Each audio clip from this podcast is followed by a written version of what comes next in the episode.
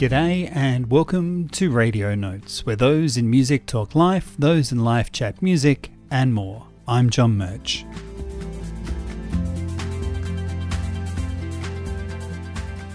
Let's head into our feature guest.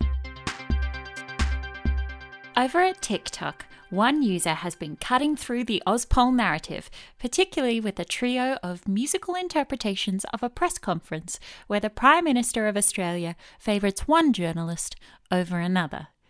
The pianist and singer behind them is Gabbi Bolt.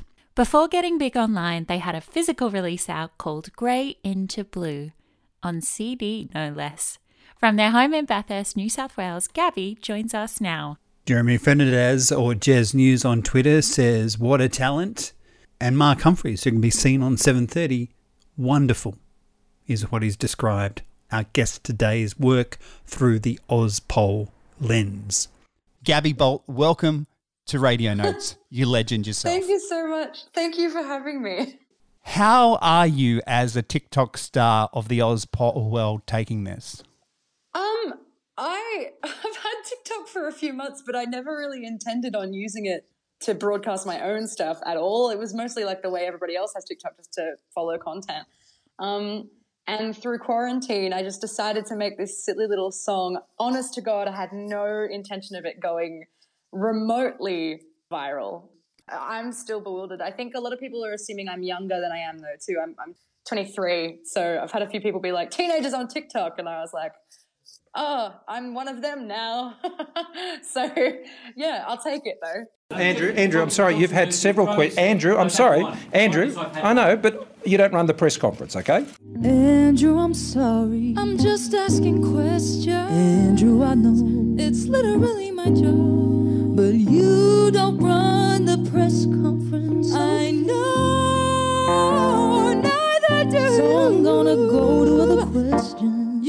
Heard my question. Of members of the of of the group. Katharine hasn't had a question. I respect that. I'm happy to return to but you. But I hope that you'll return to me. Just keep it civil. Off to Katharine it's a trio really it's it mm. it's a trio of songs and i guess in a way it's kind of finished now but talk us through the three stages of grief no of the tiktok. So the first one is completely verbatim. The only real reason i made it the way that i did was that there's a real trope in um, r&b music to sort of say like i'm sorry and i know and like i hear that a lot in a lot of the 90s stuff that i really love. So i i heard it immediately. Um, so I made ScoMo's obvious verbatim word for word lyric, and then a lot of people were just like, "Oh, we need we need a duet, we need a duet." So I wrote sort of my interpretation of Andrew Probyn's perspective. Um, again, completely my interpretation. I have no idea if it reflects the views of these actual people.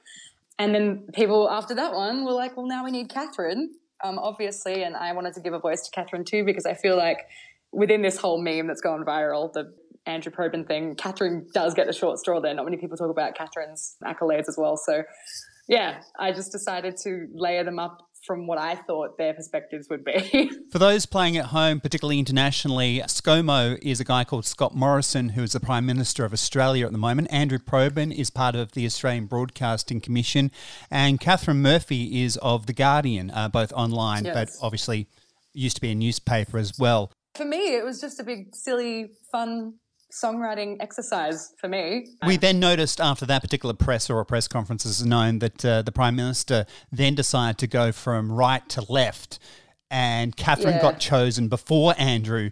And I get a feeling, I've done press conferences in my time back in the John Howard days, really don't want to be picked on as the next person. You want to go when you're ready. Yeah, I think, I mean, my brother's a journalist and my partner is also a journalist. I mean, I, on a much smaller scale, local journalism, but I feel like most journalists, even local on a local scale that I've met, they just want the information. They just want to do their job. They don't want to try and bring too much, I guess, personality or ego into it. I mean, that's what I've noticed, but um, I'm not a journalist, so more about look. I just want to get these facts, yeah, and because we're need, broadcasting the press conference, we're getting to see a bit of that. Yeah, I need the valid information um, for my job. Yeah, just to do do your work. So, Probyn's got back to you. Has Murphy yet? Um, Murphy actually retweeted the first version of the video, so just ScoMo's version, and she said, I, I loved it. She said, um, this one really builds, and then added a little gold star. So I just sort of, that was the first actual in person of anybody in that video interaction I had, and I was a bit um, starstruck by that just because I was like, I can't believe people have seen it. At that point, I didn't think anybody had really seen it. Andrew Probyn hasn't written anything to me, but he has chucked me a few sneaky likes on Twitter, and, I'll take that, Andrew. That's fair enough. and as for ScoMo, I, I haven't heard yet, but you know, I'm, I'm open 24 7 to hear from ScoMo, so that's fine. Madeleine Morris, I saw, and um, the ABC News breakfast team have been pretty much on top of this as well. I just get that, Yeah. that general feeling. This little leg's done now, isn't it? Yes, it's. I, I think I've done everything I can with it. That little song, but I have been making other political influence little song skits just because I've always really loved having a laugh at AusPol. I'm a '96 baby, and I grew up with The Chaser and with Beyond ABC Sideshow, Good News Week, things like that. I love things like that. I love The Daily Show, uh, Jon Stewart's Daily Show back in the day. So. I don't know. I just I like mixing my art form with relevant political content. I I just enjoy doing that. Of the Chaser lads, was Andrew Hansen the one? Uh, for me, I mean, I loved all of them, but yeah, for me as a musician, Andrew Hansen, I used to look up to immensely. I mean, I used to learn the little song skits he'd do word for word. And you know what? It's actually really bad because I'm an Elton John fan, but for ages I couldn't sing anything but, oh, he wrote it for the Today Tonight reporter. Goodbye, plastic face, da da da da. And that's all I could think. It was like Candle in the Wind. I was like, Chaser. I also really liked, um, he did Prolific Songwriter as well, where it was just a song about fitting too many syllables in one line. I just thought that was very funny. Um, I loved when he did the warehouse guy voice in a song where he just yelled the whole thing. I just remember all of them. My brother and I used to watch The Chaser all the time, and my mum will probably hate me telling you that because we ran into them once. I'm from Bathurst, New South Wales, but we went to Sydney for a trip and we ran into them filming. I think it was like a Vita Brit skit, just a random skit, and three of them were there. And I was about 11 years old, and I ran up to Andrew Hansen. I ran, I, like nothing could stop me. I just ran, and I went up to him and I was like, "Are you from the Chaser?" And he was like, "Oh, um, yeah." And I said, "You guys are amazing. I love you so much." And my mum literally walked the other direction because she was so scared that they were then going to do a segment on bad parents. His Doctor Who parody. So good. Yes. The Doctor Who theme song parody, the guy who wrote that. I also love Tim Minchin too. You know, I think ABC at the time was exposing me to all of these comedians and all of sort of people mixing music and comedy, like Tripod as well. Love them. Uh, Tim Minchin's an absolute, I would die if I ever met him. I've heard as well from a lot of people who have met him just in passing that he's a lovely guy. He was my first concert at the Sydney Opera House and I cried my eyes out. I thought it was amazing. What was your Doug Anthony experience? Being a 23 year old, it might have been a little bit different to those on a bit. Yeah, I have my brother sort of to thank for a lot of these influences. He's about three years older than me and he's very, very smart. He got given all these DVDs because back in the day of like DVDs, I guess, now it's not a thing. My mum would always go to the ABC bookshop that we have here in Bathurst and get like comedy DVDs. So he had, that's how we had The Chaser because we watched that on ABC and then mum would buy the DVD and we'd watch all the Chasers rewind, rewind, rewind. And so she thought, well, if Sam likes The Chaser, I might buy the Doug Anthony All Stars because my mum is a 60s baby. So she was, you know, in her 20s when the Doug Anthony All Stars were doing all the black political content on TV on the big gig.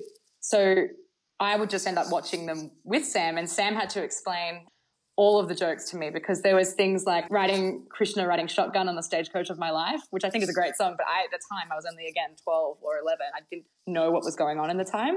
So but my brother's a history buff, so he just loved finding out and then telling me. So um, but yeah, and I still remember Kylie and Jason. That was the first one I did understand because I was like, oh yes, neighbors. I get that. And I still remember they did The Girl Is Mine, but they took off that audience member's shoe and then like stuffed it. And oh my God, they're incredible. And then, yeah, they did a tour and they actually did a regional tour and they came to Bathurst as Flacco, Paul, and Tim. And I went and saw that in 2015. And then Tim also did a solo show just recently and I went and saw that too with my brother. Great show. Amazing comedian. Awesome dude. We will move on, but Tim's book is called Yeah. Cheeky Monkey for those that Yes, are. I have it. Yeah, I own it. Yeah, I love it. It's a great book. It's a really good read, actually. Gabbi Bolt is our special guest here on Radio Notes. She's a bit of a TikTok sensation. Before we do continue, what is that TikTok handle where people need to get on down ah. with it? It's at fettuccine, like the pasta, and then fettu, as in you're starting to write fettuccine again, queen. So you go fettuccine, feta queen, and you should find me. Otherwise, my handle is Gabbi. I think like the, my name above that, like the title you can change, is just my first name, Gabbi. Yeah. Sorry about the long name. That's right. Before the internet, there was a thing called books, and we were talking about Cheeky yeah. Monkey. What did you enjoy or get from reading Tim Ferguson's Cheeky Monkey? I think I find it really hard to know what's good content coming from my own, like when I'm writing songs, I find it really, really hard to give myself a set of examples or exercises to help me write better. And I know that I don't, like my actual career, I don't really write many comedy songs.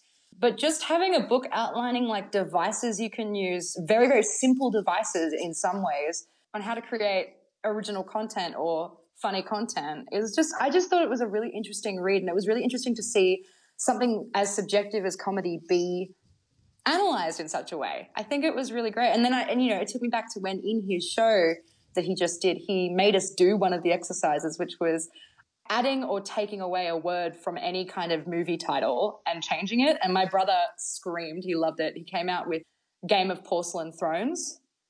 It's just a nice book to make you feel less weird about trying new things like comedy devices on reading it, did you get a mm. better mm. sense of that early Doug Anthony All Stars? Uh, because obviously it was three of them. Did you get a better sense of yes. what the Doug Anthonys were about? Well, Tim definitely started to make a lot of sense to me because Tim, to me, in Doug Anthony All Stars was always the goofy one. I feel like he was very goofy, but he's incredibly intelligent. And I think the book finally made sense to his physical humor. I think like using word device and physical humor and like intonation and how to use your voice to change things. Like I just, yeah, their goofiness started to make a lot of logical sense. I mean, not that I never loved it before, but it was quite interesting to see the inner workings of how I'm sure they wrote a lot of their songs. Paul was very much the overt, the sort of aggravator, the kind of rude boy, the bad boy, which I loved as a kid. R.I.P. rude boy Paul McDermott. Tim to me was like a puppy. I feel like Tim to me was like the opposite of that. So very quite well, not wholesome, I guess. He was also a bit rude, but like just goofy, happy, uh, positive. And then Richard played that so well that like I'm just here. like Richard was always just, I guess I'm here now. I'm doing this, and then they take the piss out of Richard. It worked really, really well, and I'm sure that the three of them had such a great connection to be able to pull that off so genuinely every night. I think a real testament. Now in a wheelchair, Tim is still very much a physical presence on stage so funny. My God, his show because like you you do you have this you go in with like a pre-assumption of being like, oh my God, I feel so sorry. I feel so sorry for him. And the first thing he does is just like absolutely shreds that wall to pieces. Like he's just like, no, I'm still the exact same. And he really, really is. He is such an amazing guy and comedian. And he's from this area. He's from Blayney. So um, that's about 20 minutes out from where I live. So it was really quite special to see him. And to see him also, because I obviously, I was only born in 96. I didn't know that he had so many shows and writing credits with Channel 9. And his dad's a journalist as well. I was about to say his father was really a, a war correspondent. Yeah, incredible stuff. What I wanted to talk to you about was that you actually do have, apart from being the TikTok, you have some music out, which uh, came out mm. in 2018, a full EP called Grey into Blue, a mm-hmm. standalone mm-hmm. single called Girl's Eyes. I'd like to get to a little later, but you also yeah, did some drought relief late 2019 through Lifeline, yeah. which, uh, if we can start there, yeah.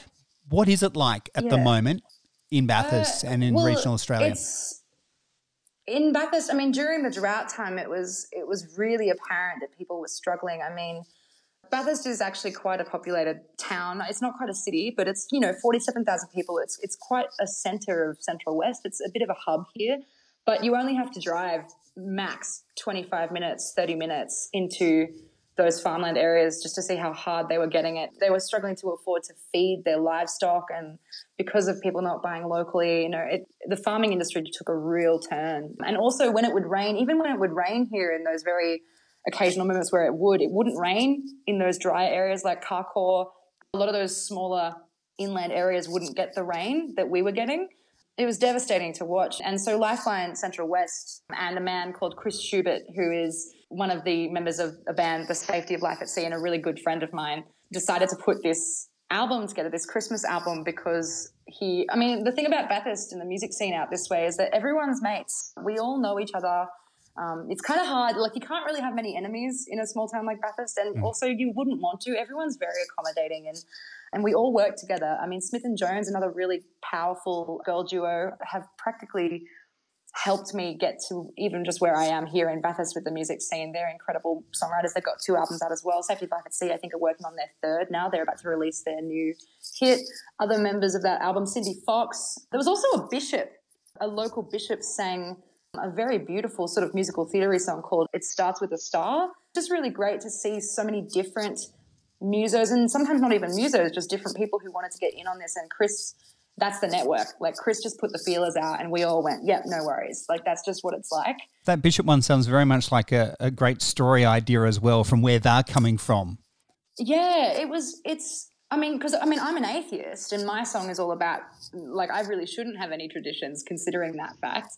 But it was lovely to talk to her, and her song is obviously based on the story of Jesus. And I felt really privileged to be able to be a part of an album that shares so many different ideas. I know somebody else's song was about you know, this time of year, I think of my mum who's passed away. And this time of year, I don't always find it very happy.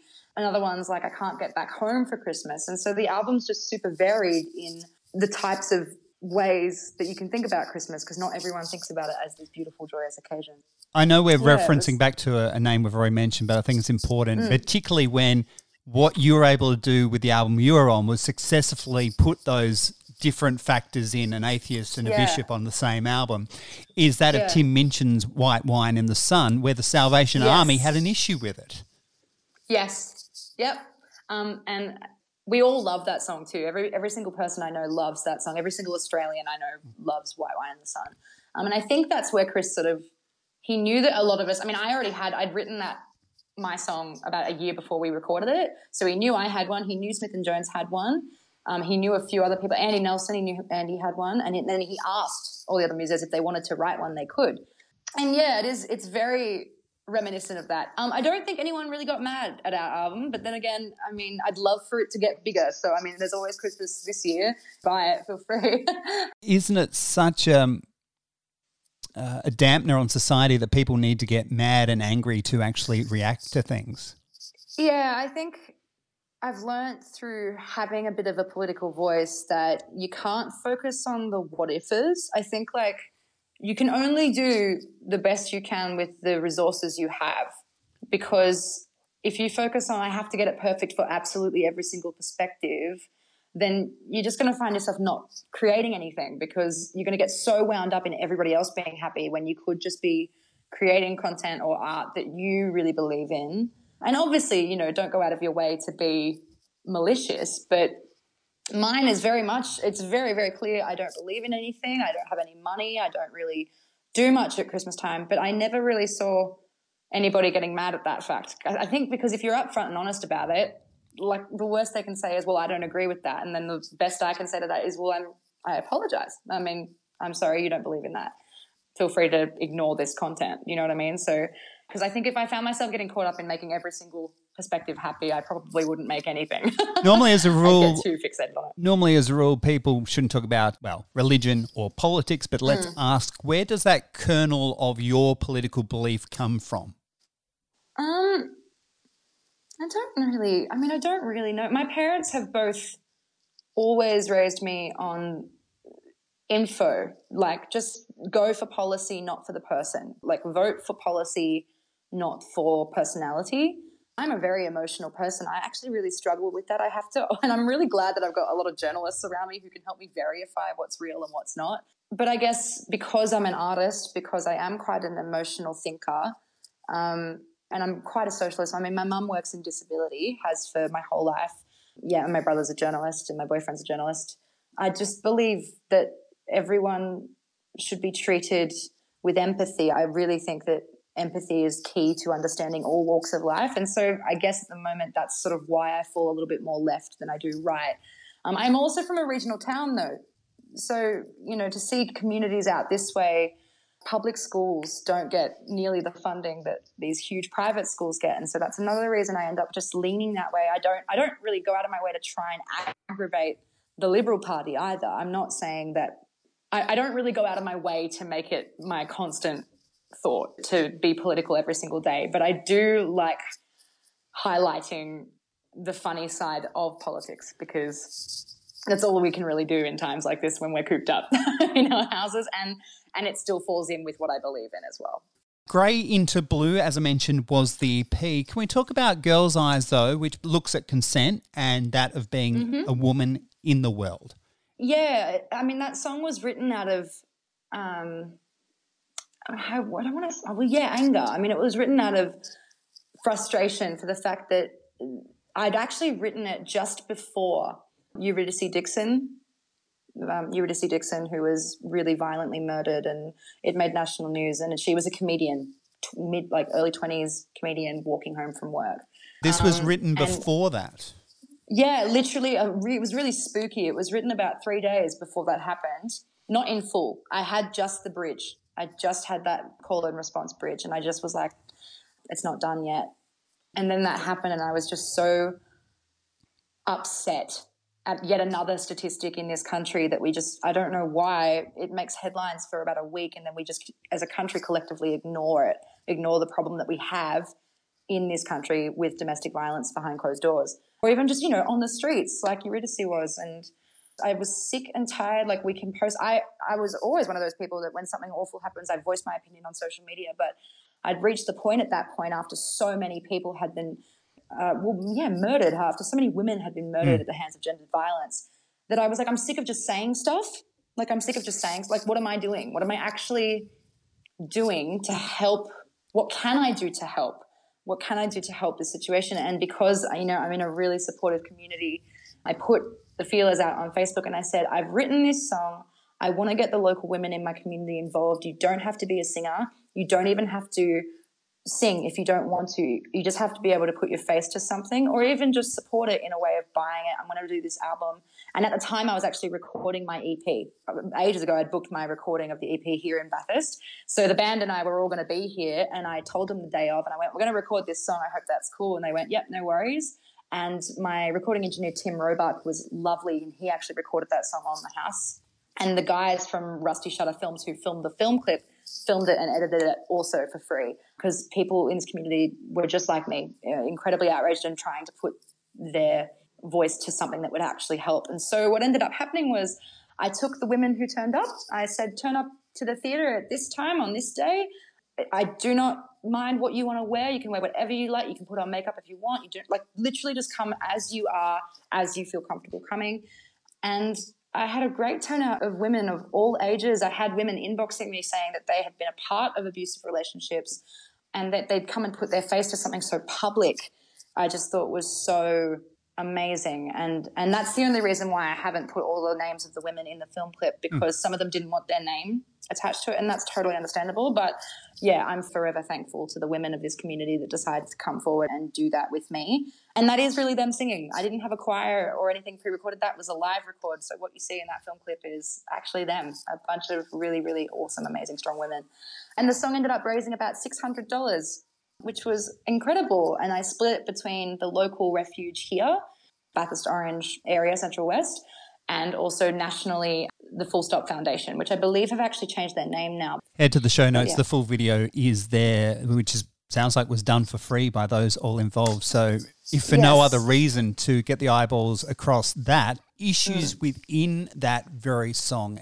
Started sort of writing it before, you know, the news of Eurydice and that was based on my own experience and also friends of mine. I mean, everyone knows somebody who has been touched by gendered violence or gendered discrimination. You know, it started with little things for me, just things like, I mean, I used to play in a duo with my really good friend who's still in my band, TJ, and he's this massive Samoan dude, big, tall Samoan block of a guy.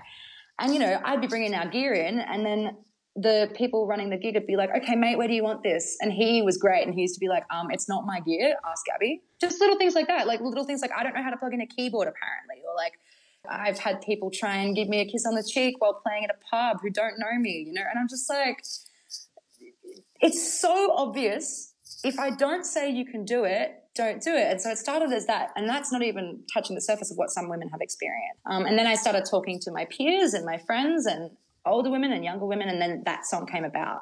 I just wanted to make things very, very clear of where I stood on the issue and where the country should stand women are equal in every way to men and they deserve the right for autonomy over their own body. You're still Yeah. you're still pretty young in years, and I say that respectfully in terms of early early twenties. Um, Thank you. some people think you're a teenager. You know, maybe they're being more Yes, I'll- disrespectful I'll than me. But I still think you have an idea of where those next few generations will be encountering Mm. these issues. What's your heart or what your gut? Let's start with the gut. What's your gut saying about the future for them in terms of that issue? I mean, the way to deal with it, it's it's not just dealing with women. Like a lot of people like to make this issue women versus men. How do we teach men not to do this to women, and how do we teach women to protect themselves? And what it really should be is defending the idea that everyone can have equal parts femininity and masculinity. It's defending femininity because not only are men from a very young age, you know, I remember when I was growing up, like it's like a, a boy would pull your pigtails and that meant he liked you. That's a really common example used when we're talking about this issue. And that's what you just sort of say to yourself when you were a kid. I think now we are trying to, I mean, we teach kids don't hug anybody unless you ask first. Um, a lot of schools are, I, I think, perpetuating that idea, like always to all boys and girls, ask anybody before you touch them. Ask them before you shake their hand. Say, can I please do this? But it's also combating the idea that men are allowed to be emotional as well. Femininity as a construct is not a bad thing. I think that's where the lines really get skewed because a lot of people I was really really scared when I released that song that a lot of people would be like oh well men can be feminists too. And I'm like yeah no I know. I'm not saying that. I'm just saying that women deserve to put their face to something like this because statistically it is nine women getting killed to every one man. That is a statistic. And I'm all for combating all aspects of that. And I know that there are very very supportive men in the community as well. I think it starts with deconstructing this gender role idea, not necessarily physical genders of like men versus women, but I think expressing that femininity can be celebrated as well as masculinity in all genders. In your heart, how do you feel about up and coming teenage generations? I feel quite hopeful. I mean, I actually I work as a teacher. I'm a music tutor. And the kids that I see every day, and I mean, I don't really talk to them about this stuff very often. My job is to teach them music. But all the young boys I teach are very respectful. All the girls are very respectful. Everyone's quite strong. They're always looking out for each other. I think there is, I mean, I'm very, I'm, I'm obviously talking about my micro world. I'm not really, I haven't really observed the next generation that much because if I do, I'm worried what I will find. But of what I've seen and what I, I've experienced, I'm quite hopeful. I think the next generation are actually quite on it about what's considered okay and what's not okay anymore because they don't have the history there behind them. There's not this history of women. Back in the 50s, we didn't have work. We went back to not having jobs because the war ended. Things like that that influence somebody's opinion about masculinity and femininity. I think kids these days, they're growing up in a more equal society. We're not quite there yet, but they definitely are growing up in a far more equal society than, say, my mum grew up in. The reason why I ask that is because you are in those early 20 years. You, you, you're in that place where you can navigate where you want to go, but you also can Mm. put a hand back to the up and coming generations as well. And as you said, as a music Yeah. tutor, you're actually at that coal face. Yeah, and it's hard. I, I'm sort of the very, very end of the millennial cusping there. I'm not. I'm, I'm technically Gen Z, but I'm not really. I mean, as I said, I didn't even really use TikTok until a week ago. I know about the history of what's happened in the past, and now I'm trying to. I'm also trying to teach my students as well to treat everyone with respect, as I'm sure most teachers in the world are trying to teach kids to respect each other and be kind to each other and be okay with being vulnerable. Because I think for so long that wasn't taught. It was taught to be strong and don't cry and deal with it, get on with it. Whereas now I think it's a lot more empathetic. G'day, this is Casey Barnes. My brand new album, Town of a Million Dreams, out now, and you're listening to Radio Note. I want to get to your musical style because it has been a couple of years since there's been a release from Gabbi Yeah. Bolt, and now with a bit of fame may come a bit of excitement to get some new music out there. Yeah, I have actually. I'm almost at an album's worth of new songs. My bands, who haven't really made an appearance on my TikTok yet, but I'm sure they would love to, incredible players made up of Kelly Miller, my drummer, Carl Cerner, my bassist, TJ Tanavasa, my rhythm guitarist and vocalist. We were starting to rehearse a lot more often. They live in Sydney, so they're about three hours away from me here. So we did a lot of distance rehearsals. We've done a few gigs together. But yeah, we've just made a plan right before all this COVID stuff happened to see each other every fortnight. I'd go up there once a month, they'd come down here once a month. But now with social distancing, we've had to sort of go back to online, sending them my demos and they play back. But yeah, we've got a few songs in the works. The problem is just funding it because the first EP was almost self funded. So I'm just sort of trying to save up the bank. Is that going to change the nature of the album, do you think? Is it going to change the musical mm. genre? I mean, yeah, it, it, very well might become a lot more produced because I have now a lot more time to myself okay. uh, to sort of experiment, I guess, with different sounds. A lot of my sound on the first EP is very, I mean, that was all live records. So not much tracking at all. So that was all organic instruments. There's no real electronic sounds at all. I would love to try and delve into some electronic sounds. That first EP has some very clean records then, and uh, as you mentioned, yeah. TJ is an amazing artiste uh, coming through that. Ah, he's an incredible vocalist. Such an incredible. They're all so. I'm constantly blown away by the talent of that band. My drummer Kelly too. She's an incredible woman, and I actually met her once before she decided to come down and record the EP. I met her. She dates my bassist Carl, and she filled in for a drummer that couldn't make it one day for a gig. And then I went, "I love you so much. You're my drummer now." And she was like, "Oh, okay." so yeah, but yeah, TJ is incredible. I've known TJ for many years. I've known Carl for a fair few years as well. Yeah, I'm always blown away by. It. I love playing with other people. That's what I actually have found really quite hard about social isolation. Is I love playing with others, including the people in this community. I love playing gigs with other people. We all support each other's gigs as well. So it's been really hard trying to um, think of ways to emulate that same sound with a solo setup. This is an album of originals as well. Mm. So, what is that material for which this album that, well, this is probably the first time you're talking about? What's it yeah, about? It Where's it coming from? Oh, that's a really great question. I've never really been asked that before. A lot of the songs come from a perspective. I mean, I wrote the majority of them, apart from the title track "Grey into Blue." I, I wrote the other four when I was about nineteen, so a while before I actually got around to recording it. Um, so this is the EP and, we're talking about. Yeah, the EP. Yeah, um, and holding on, the first track on it was actually written in collaboration with a few other writers because I was a part of a band with one of my lecturers when I went to uni very briefly in Sydney named Gavin Ahern, who's an incredible piano player, really, really amazing. And he loved throwing me curveballs. He would write some music or he'd write a phrase, he'd write a chord progression or something. And the whole band would learn it very quickly. And then he'd go, okay, Gab, go get some lyrics. And I'd be like, oh, oh. And so he just sort of made it like a time based exercise. And Holding On was written in about seven minutes, all of those words, just because I was loving the groove of it and I could hear where the melody would sit. And then after I started, I decided to record the EP. I asked him, and he said, "Oh no, you have it. I haven't played it, so yeah, have it." So yeah, I have to give him credit for a lot of the, the chords in that song, his invention. But yeah, they all come from, from a place of uncertainty. I feel like the running theme throughout all five of those tracks is just when you get to that post school, early 20s idea of life and you just you learn that nothing is like what you were told it was going to be like you have to work to live. You find yourself working multiple jobs just to be able to pay your rent. The world doesn't revolve around you. Sometimes you have to cut people out of your life. Like it's just, I feel like a lot of it deals with that same gripping reality, with the exception of making you mine. That was an absolute piss take. uh, same sort of idea. Gavin had written this beautiful love song and he'd actually written some words, but he gave it to TJ and I as a duet. By the way, we are completely platonic, TJ and I. so it was very funny to write. And we went away and changed it all up and made it more of a duet than it was a solo song.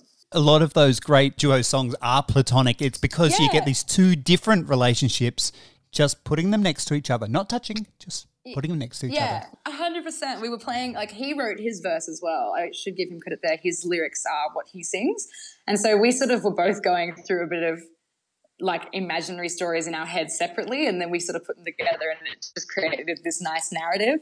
And then the the title track actually was born out of not having a title for this EP that we were recording in like two weeks. and I was freaking out. So I had, I don't know, half a cask of Goon because that's all I could afford at the time.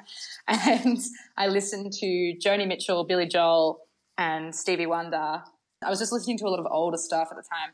And I ended up just writing that song in a night because I was like, I just don't know what I'm supposed to be doing. I just had a proper moment of like, I don't know what I want out of my life whatsoever. I don't know what's feasible. I don't know what I can actually do with my life at this point. Are my dreams too big or are they too small? Do I not believe in myself enough? Should I believe in myself more? Do I actually have the capability to do more? And so that song was written very, very quickly. And it was written the way that it sounds, just solo on a piano at like one in the morning. And the next day I went, that's it. It's the title of my EP. And so we recorded it and it was great brand new album is slightly delayed because of the uh, social isolation, as we mentioned. It may be more produced because of that. But what is yeah. the heart and soul of this new album? At the moment, it's a. I mean, it's a lot more positive, I think, than the last one. I think I'm a little bit more grounded in what I want from you know my relationships with people and friendships with people. It has a fair few more intricacies, and I think I felt a lot more comfortable putting my real it's not that I didn't put my real opinions on the last one, but I felt a lot more comfortable just letting the words happen with this one and not editing as much. There's a few songs there that do get a little bit political and they do get a little bit emotional. I'm really happy that I finally have a few that are actually just really nice, positive, good listening songs. I've written one for a friend that was going through a tough time recently, and that was really nice to write because I love sending my demos off to people for their opinion. I love particularly my close friends and family. So when I sent her that song, I sent her first. And I said, I just want you to know, I hope you're okay with me writing this song about you. And then she wrote back, I've sent it to my mom. I love it so much. So I, I really love writing songs in that way to, for like, to help somebody else. It's now one of my favorite songs. So I hope I get to record it soon. And now you're saying the album itself might have a bit of politics in it as well. So what kind yeah. of politics within the album?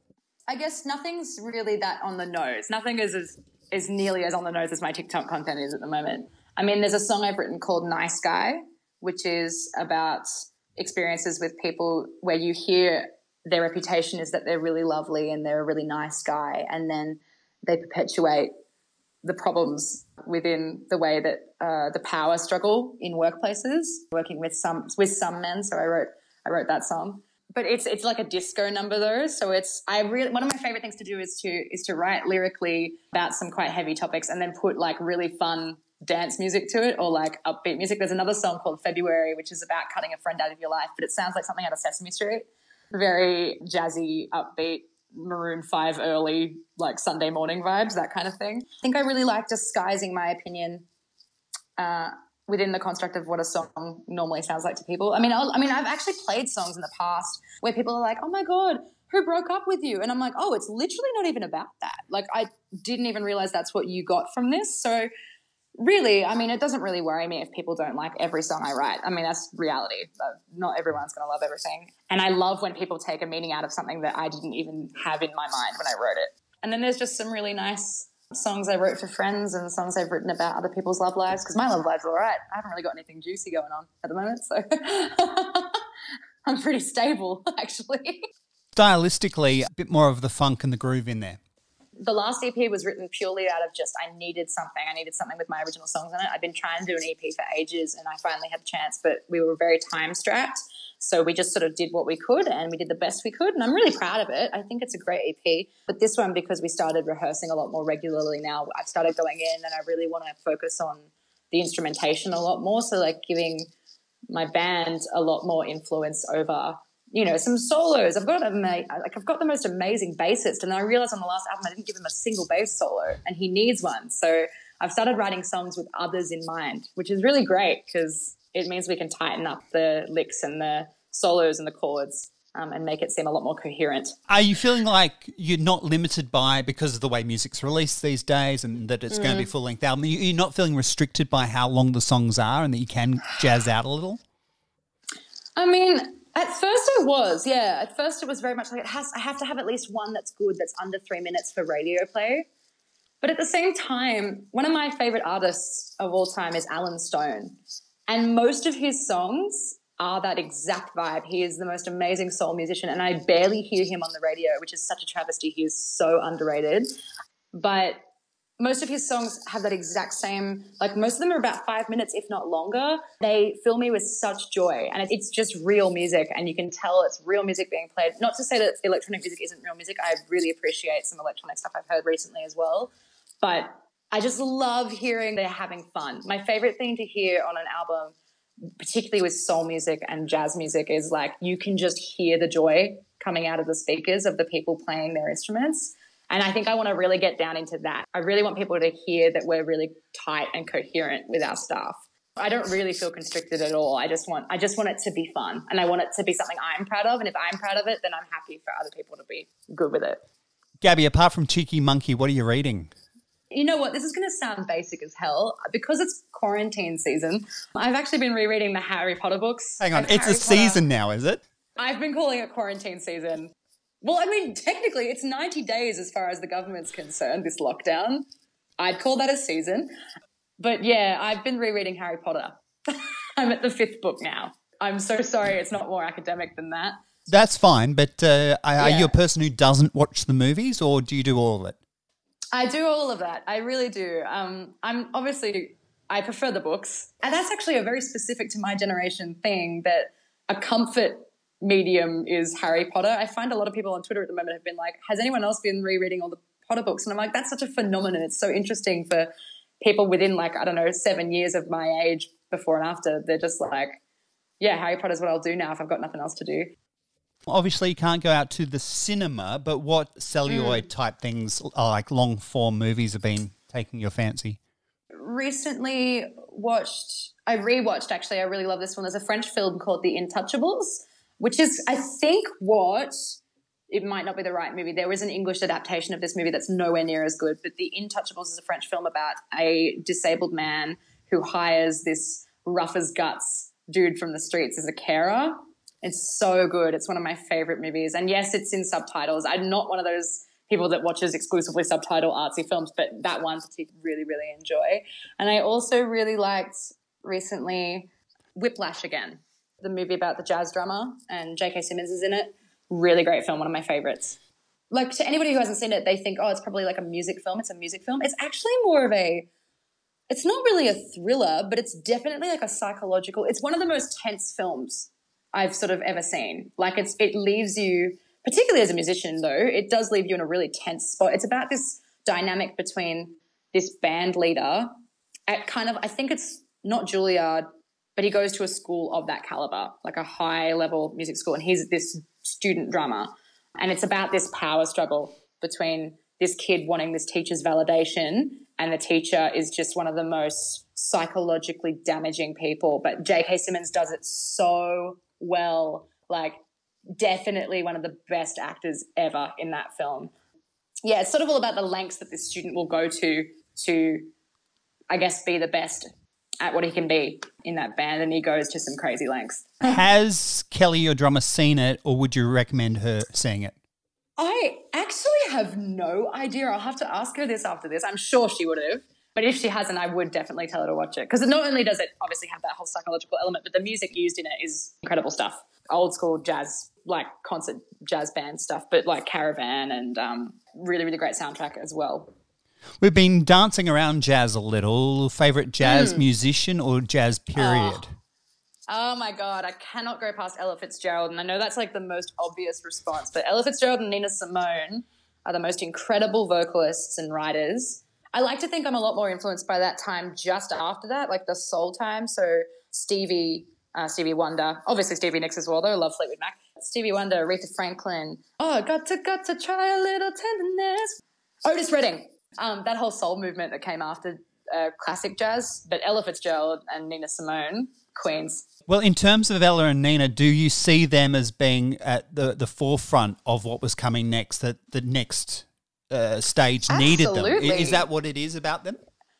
Yeah, and, and I also think it's really interesting too because you find yourself in that argument as well. Just sorry, trailing from your question a tiny bit like people saying, "Oh, music never used to be this political." Like a lot of I see a lot of arguments sometimes in comment sections of articles about other musicians writing political songs. And you look at Nina and Ella's stuff, and if you really listen to particularly Nina's Nina Simone's stuff, she talks about racism within America. At the time, she was one of the most best-selling artists in jazz America. Like that's brave. That's proper brave as a as a black woman in America to be singing about racism in that time. Like, of course, music was political. Like, I just, I always love to direct people back to they are 100% some of the absolute trendsetters uh, of what was to come in music and some of the best music as well. Is protest music dead? No, no. I think it's artists deal with frustration through their art. Like that, it's that's been the way it's been forever. Artists, art is born out of either adversity or empathy or just the world around you influences what you do. Protest songs will always be needed, always be relevant. In fact, actually, Chris Schubert, the man I mentioned before, who put together the Christmas album, actually, we just started writing a protest song just because he's also very influenced by those old school soul writers and Ray Charles and stuff. And he feels the same way. Like, it's always relevant to write about what you believe in, whether that be politics or love songs or breakup songs as long as you firmly believe in it and have a grounding in that, always, always write protest songs. They will always be relevant. What is the collaboration process like for you? We started writing this together back when we could still see each other. So when I'm normally writing in collaboration with other people, when we can be in a room together, I try and take the idea of like just take everything and run with it. So the moment somebody comes up with an idea, I try it.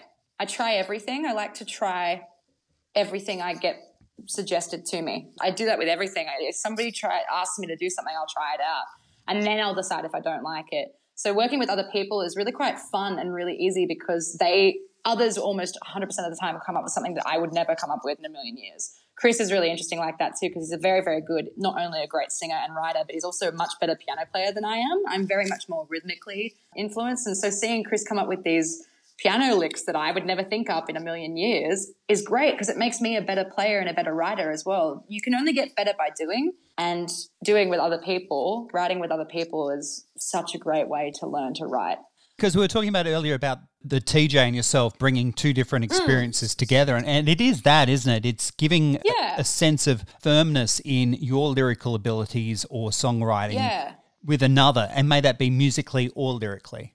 I'm quite extroverted anyway, too. So I've always really enjoyed making friends. And one of the easiest ways I've ever done it is just by playing with people who can tune in with what I'm doing.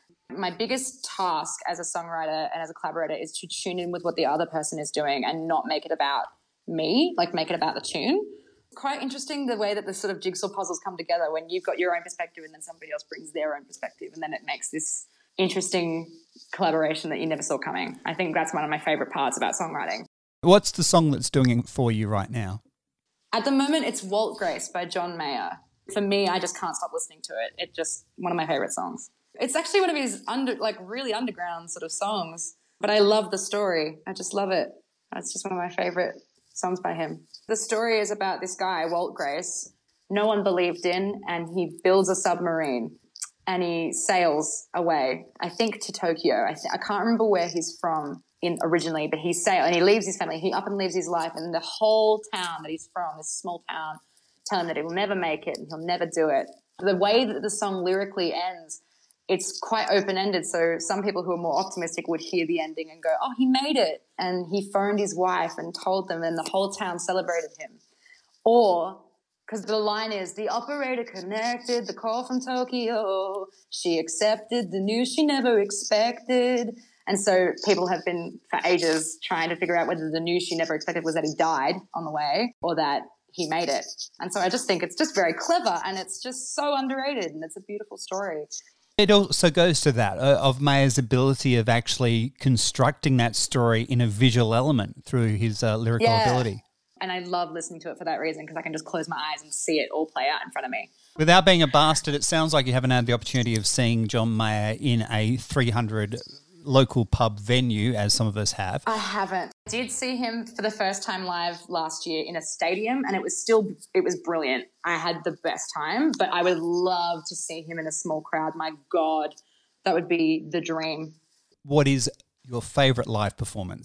I actually going back to a name I mentioned earlier. I saw Allen Stone um, live at the Metro. This is an artist, thanks to you, I'll be discovering. Oh my God, I'm so excited for you because the first time I listened to him was truly magic. Yeah, and he played quite a small crowd, and we ended up buying, me and my friend TJ ended up buying VIP tickets because they were so cheap. His general admission tickets were like 60 bucks. And then for an extra, I think 70 or 80, you could get a VIP. So you'd meet him, you saw his sound check, he'd give you like a merch thing, you could get his new album. And so we just went, yeah, why not? I mean, may as well. We both love him. And he was not only the most amazing musician to see live, that show was so incredible. We were front row. He got the whole crowd singing in three parts. And I found that a lot of that crowd were also musos because he is quite an unknown artist. So the people who know him are obviously musos of that same sort of genre. And it was just such a joyful show and a beautifully well done like set. The way the set moved was incredible. All of the players of his band were also amazing. And to top it all off, I just think it's always the best when you finally meet somebody you've really, really idolized for a while and they're also just such a lovely person. That guy is the nicest. He was just, he met every single one of us individually, had a conversation with us each. It was such a nice experience. I'd 10 out of 10 live it again. Cause if he wants to know what misogyny looks like in modern Australia, he doesn't need a motion in the House of Representatives. He needs a mirror. That's what he needs. Speaking about three part harmonies, you're the queen there of those when it's at the moment. I wouldn't say as much as that. But yeah, no, I, I do love harmonies. I love doing harmonies. I guess I get that from my dad because my dad is also a singer and a guitarist. He plays guitar, not professionally, but he was in a pub rock band, as they all are back out this way. From a very, very young age, was sort of taken along to little pub rock rehearsals. Some of the first songs I ever learnt were amongst, you know, Take a Load Off and It, all that stuff. Uh, Cold Chisel, the Divinyls, all that. So yeah, my dad, because he could naturally hear harmony, he did a lot of singing to us. And so did mum. Mum will say she can't sing, but she can. Dad's got quite a good ear. So I think I naturally sort of inherited that. And then because I did classical piano for so long and you learn about interval theory and all of that, I could apply it a lot quicker. Love doing harmonies. As a music tutor, do mm. you really get the sense that harmonies are that, that they can bring harmony? Yeah, I do. I mean, a lot of people shut themselves down to singing harmony because they think it's something you have to inherit. And look, I will say it is easier if you have a really good natural ear. But if you understand the theory of just, even if you think of intervals as steps, and you think, okay, well, if note one is here on this bottom step and I need the third, I will step up two. Ooh, and you can naturally start to teach yourself. You can always teach yourself to have an ear. I think it takes a little bit more work if you don't naturally have one, but you can teach yourself to do that. I tell all my kids that they're capable of harmony. Are there any up and coming singer songwriters in your kids, so to speak? Actually, well, they're not all my kids. There's quite a few because a lot of my music friends out this way make their living as teachers as well. And so we all kind of compare kids, not in a competitive way, but we all talk about each other's students and like what they're up to. And so the community here actually has a program called the Local Emerging Artists Program. And every single year they get kids in and we do workshops. Well, not me. Smith and Jones actually help out with this a lot more. The girl duo And does the program Um, have an acronym of LEAP? Yes, so local emerging artist program. It runs in conjunction with the festival that runs here every year called the Inland Sea of Sound Festival. It's a fairly new festival. We just had Missy Higgins here. So you got to perform on the same bill as Missy Higgins recently. Yeah, absolutely crazy. I mean, we were on different stages, but because I had the pass, I always love to go and see if I can have a quick word. In late 2018, it happened, and it was the Cat Empire.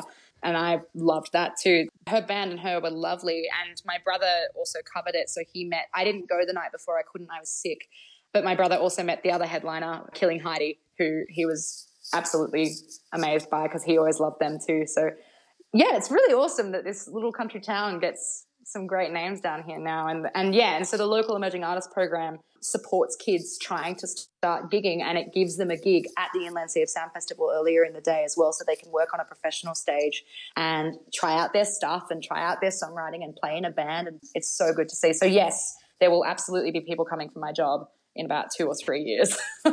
When did you mm. first get into the Missy Higgins? I have the advantage of having started playing an instrument very, very young. I started classical piano at five, which is, I'm still to this day, because I have such a short attention span. I'm amazed I even stayed with it. So I learned quite early how to do chords and stuff because I'd started so early on anyway. So yeah, the first song I ever played in my life was at a school talent quest, which was Scar, because it was 2005. I was in year three. I'd listened to The Sound of White, that album, maybe 50 times that year. I loved it. I still love it. It's still such a good album. And I went through a real phase of Aussie music, particularly Aussie females. Definitely Killing Heidi, Missy Higgins, Kate Miller Heidke, Seeker Lover Keeper. At the same time, you know, around 12, a couple of years later, I started looking at comedy, as I was talking about earlier. And that's where Tim Minchin came into effect. So to see Tim Minchin and Missy Higgins release a single together, I was so happy. I think it's great. I think Australia as well has that kind of communal effect with musicians. I think particularly it's something very interesting about the fact that our country is so small, we are always so willing to work with one another. And it's nice to see constantly collaborations between different types of artists, even in the national sense. Gabbi Bolt, thanks for joining Radio Notes. Thank you so much for having me. I had a great time. Gabbi Bolt. Their latest EP is Grey into Blue.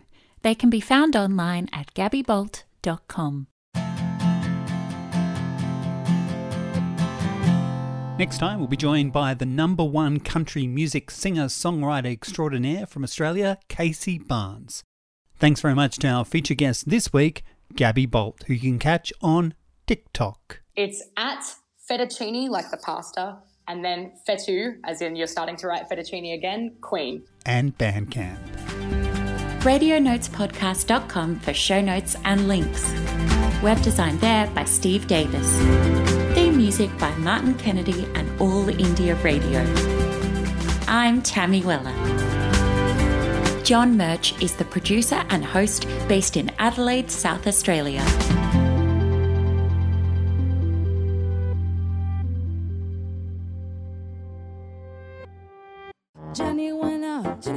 Yesterday. yesterday. Bought them a whole bunch of jigsaw puzzles. I can assure you, over the next few months, we're gonna consider those jigsaw puzzles absolutely essential.